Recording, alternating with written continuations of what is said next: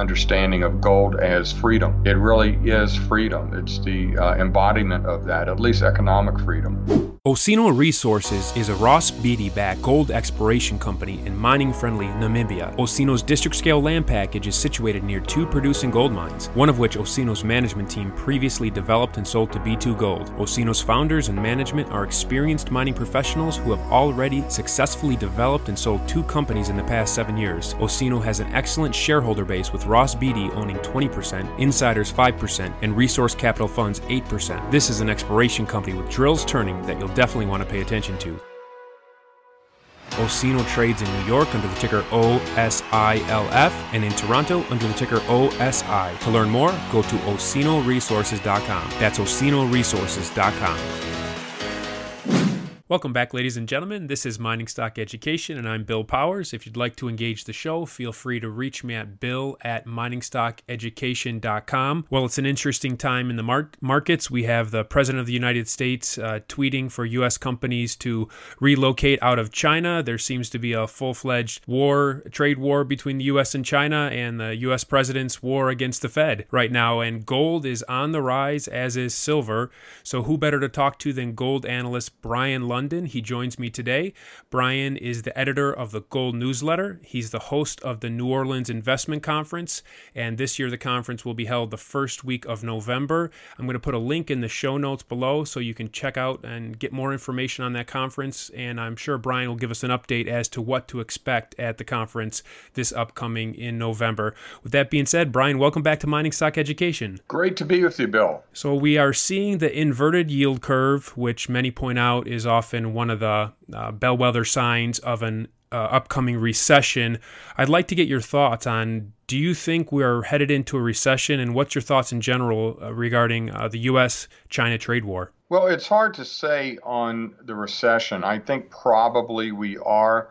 I don't think it's necessarily uh, imminent. You know, I think it may be another year or or 18 months or so. But at, at some point, I think we are. I think we, we're seeing some signs of weakness. Right now, the consumer is the only thing really supporting the U.S. economy. Um, and in fact, the trade war, which um, I thought would have been resolved, frankly, long ago, because both both sides really need it to be resolved, that has obviously been extended on and on to the point where I think it's having a, a big effect on the U.S. economy and could actually precipitate a recession.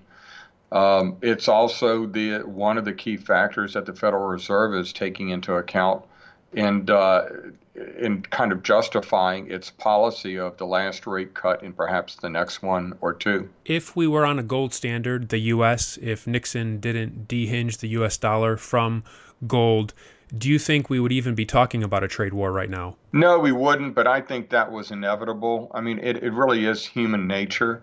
We had already gotten to that to the point with uh, guns and butter throughout the uh, 1960s and the great expansion of government entitlement programs and spending that the dollar was not worth what it was supposed to be worth in terms of gold, at least, uh, and in terms of other currencies around the world. So de Gaulle and and other uh, uh, government officials and uh, leaders around the world realized that and started taking America's gold in exchange for dollars. So I don't think that uh, you know it was going to happen sooner or later. Nixon was the bad guy. I think he was forced into that. So there is an argument, as Milton Friedman made, as to whether a gold standard would be effective or practical today with so many different economies interconnected of so much spending.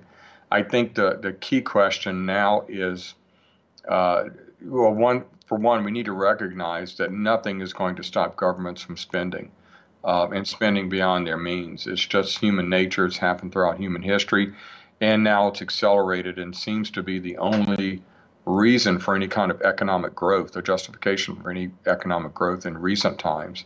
So it's going to happen. And if it is, my view is that we need to focus our efforts on pushing for gold legalization as currency alongside the dollar rather than uh, backing the dollar so that there are no taxes or other um, costs or frictions between the use of gold as currency. And, uh, and therefore, people can protect themselves with gold, uh, buying, selling it, trading it, using it if necessary. But in fact, they'd probably just use the dollar instead.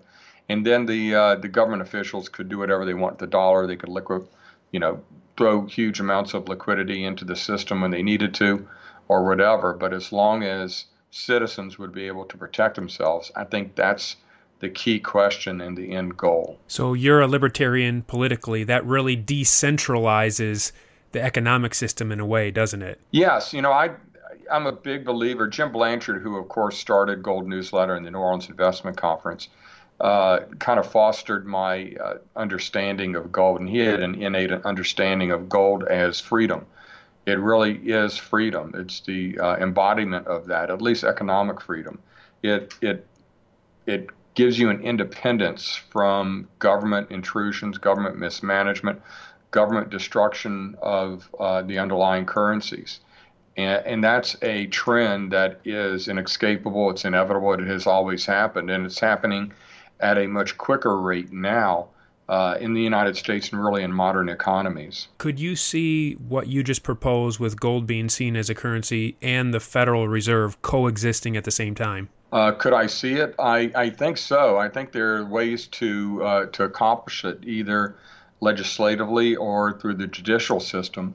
Um, either way, I, I, think it could be done. All you're really asking is that the gold be uh, legalized as currency, as is you know by some interpretations at least.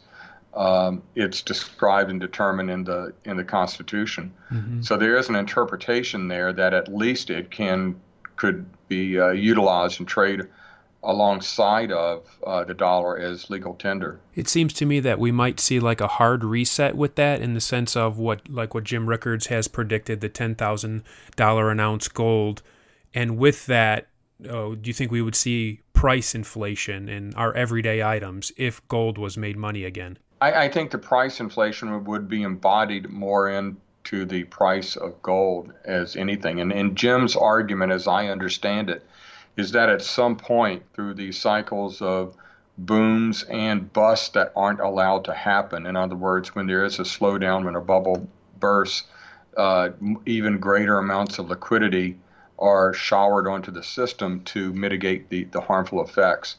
Um, so we have these repeating cycles over and over again, and, and in each instance, there has to be greater and greater degrees of liquidity and monetary easing to accomplish the, the same previous result. At some point, and I believe this is Jim's argument, and really it's, it's mine as well, that at, at some point, the dollar and other currencies that are undergoing this process are going to lose credibility.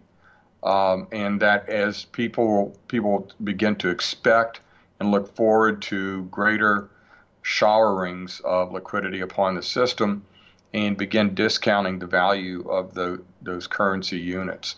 So at some point through these cycles, the currency will lose uh, credibility, and the at that point, the only way to really regain that that credibility is to tie the, the dollar to something, uh, and tying it to gold at some level.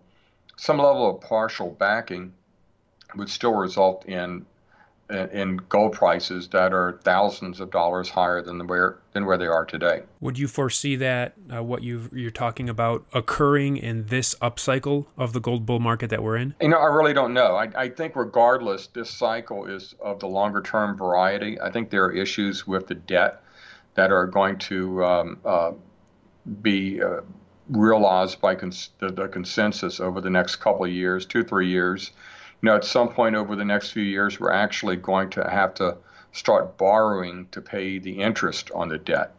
You know, and at that point, the debt creation just uh, goes exponential, and uh, and that happens under virtually any interest rate scenario, just because the the vast amounts of debt that are being created now.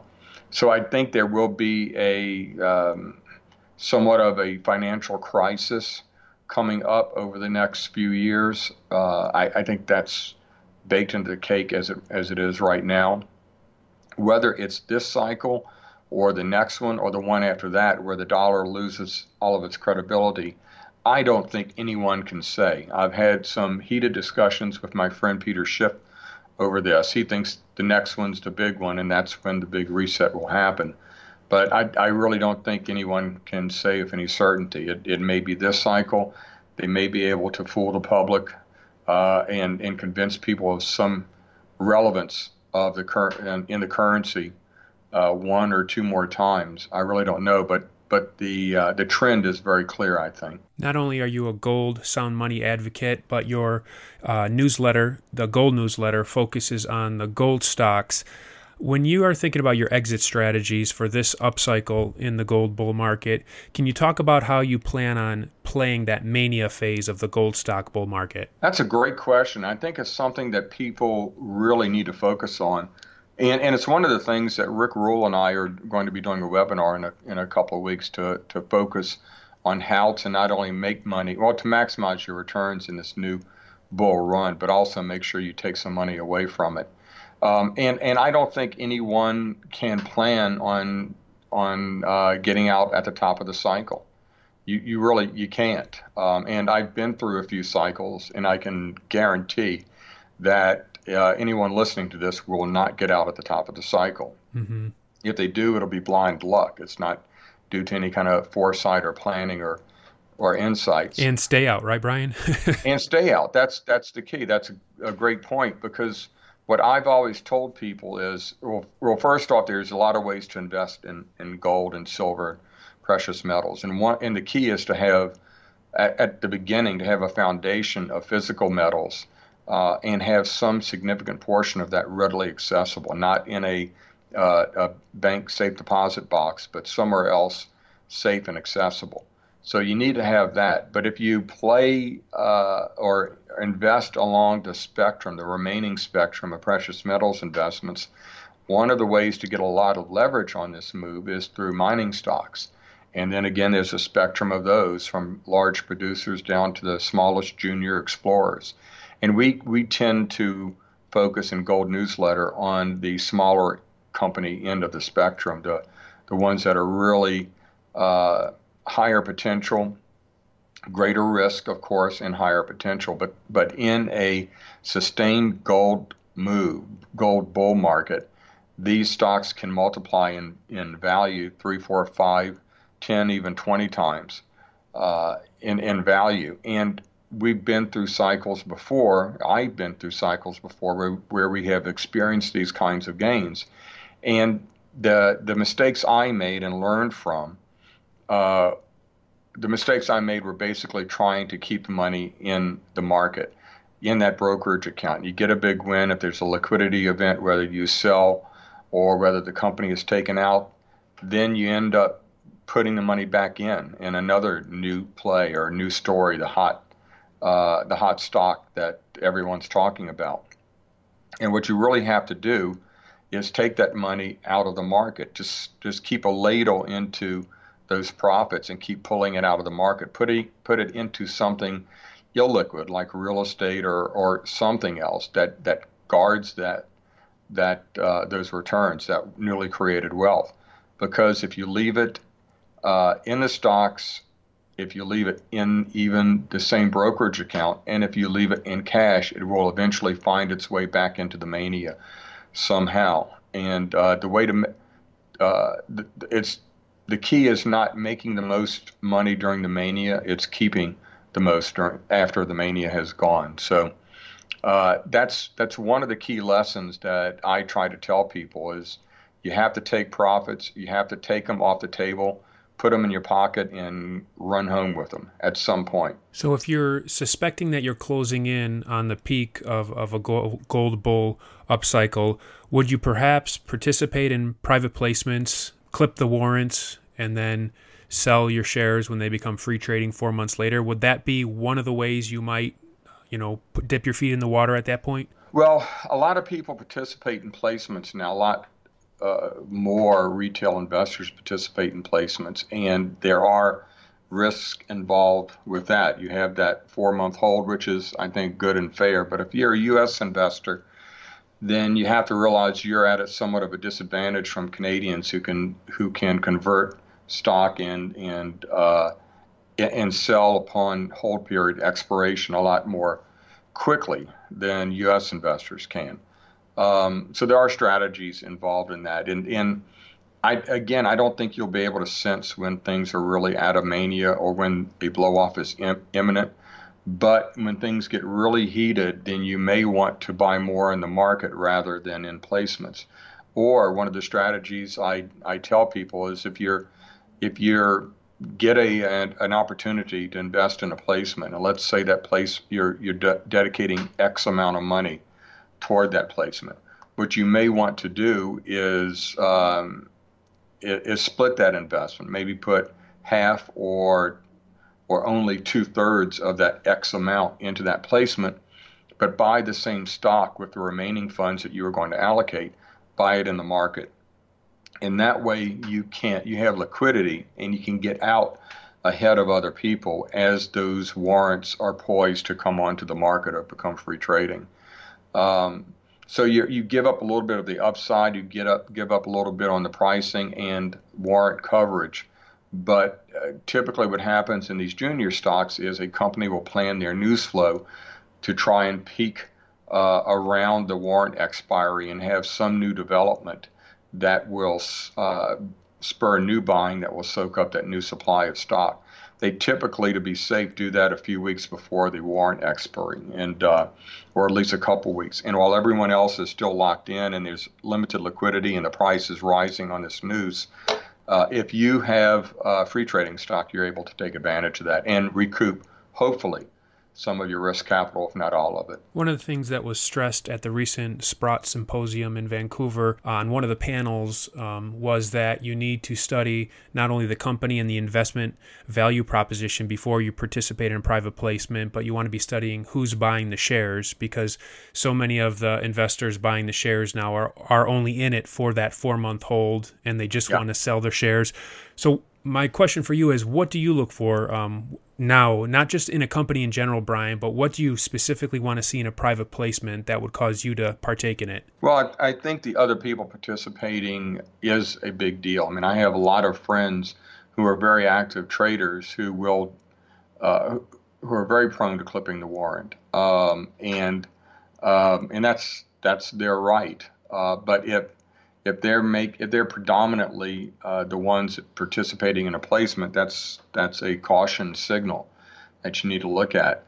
Uh, if there are uh, members of the management team participating in the place in the placement and people with a track record record of success, uh, then that's what you know. I think that's the kind of investment that would be more attractive to me. You know, you look at Ross Beatty with uh, Equinox. He's put 60 or 70 million dollars of his own money into that stock. He is, you know, he's invested in in the financings, bought in the market. He is not going to clip the warrants, and he wants to make this his big uh, success. So, while I have some reservations about some of the projects in the Equinox's portfolio, and while I, I, and I really like some of the other projects, I think the key thing that, that has me recommending that stock is Ross Beatty by hook or by crook, he's going to make it a success, in my view. So that's why I own that stock and that's why I, I recommend it. And that's just one of the examples. But it gets back to management team. You, you want to see who's behind the stock, uh, if they've had successes before, and if they don't need that quick hit. Um, you know, if they don't need the money from a quick hit, those are the kind of people you want to back. There are uh, net worth and annual income requirements to become an accredited investor and thereby be able to take uh, place in these private placements. I've heard many people say that this isn't fair because there are people that are savvy yet are just below that thresh economic mm. threshold but the government's argument is, well, we're doing it for your own safety. Uh, you're a small government person. What's your perspective on this? Do you think it's fair, the uh, accredited investor rules? Uh, no, I really don't. I, I think, but you know, I'm pretty radical on this. I don't believe in seatbelt rules. So, uh, oh. but, uh, but I don't believe the government should protect you from yourself, uh, basically. So, and, and again, that's what they're doing. They're trying to protect people from themselves. Um, in you know I understand all the concerns, et cetera. I don't think there's evil motivations, but I think it's somewhat of uh, arrogance that um, you know you think these people aren't as smart uh, as the people who have enough funds.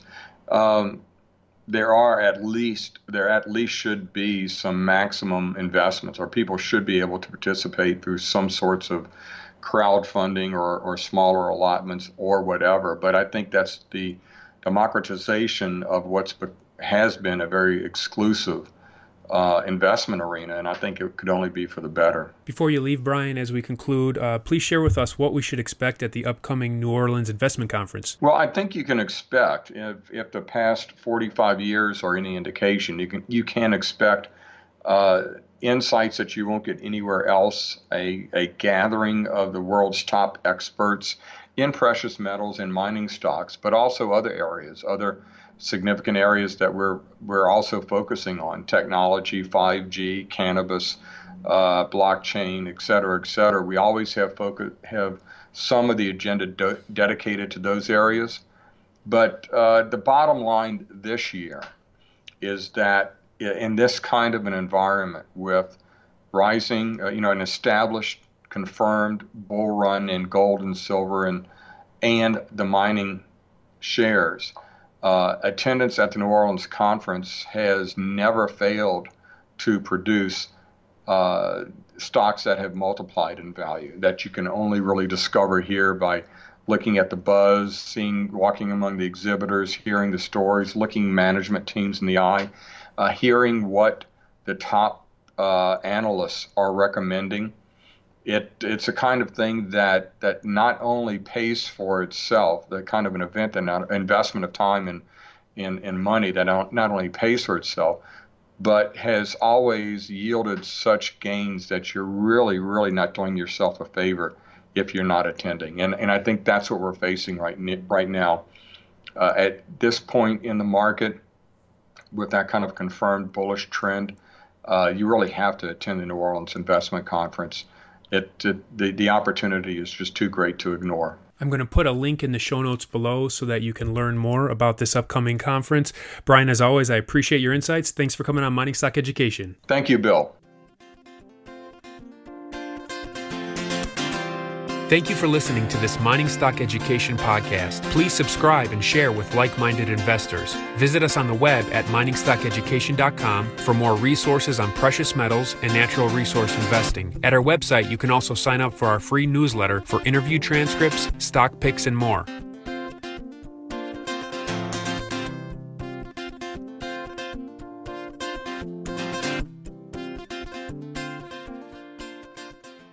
This podcast is for informational purposes only and is not to be considered personal legal or investment advice or a recommendation to buy or sell securities or any other product. We make every effort to be accurate, but the information presented is not to be considered infallible. It may contain errors, and we offer no inferred or explicit warranty. If personal advice is needed, consult a qualified legal, tax, or investment professional. Do not base any investment decision on the information contained on miningstockeducation.com, our podcasts, or videos. Make sure you always conduct your own thorough due diligence before investing. Realize that we may hold equity positions in or be compensated by some of the companies we feature and therefore are biased and hold an obvious conflict of interest. For our full disclaimer, please visit our website.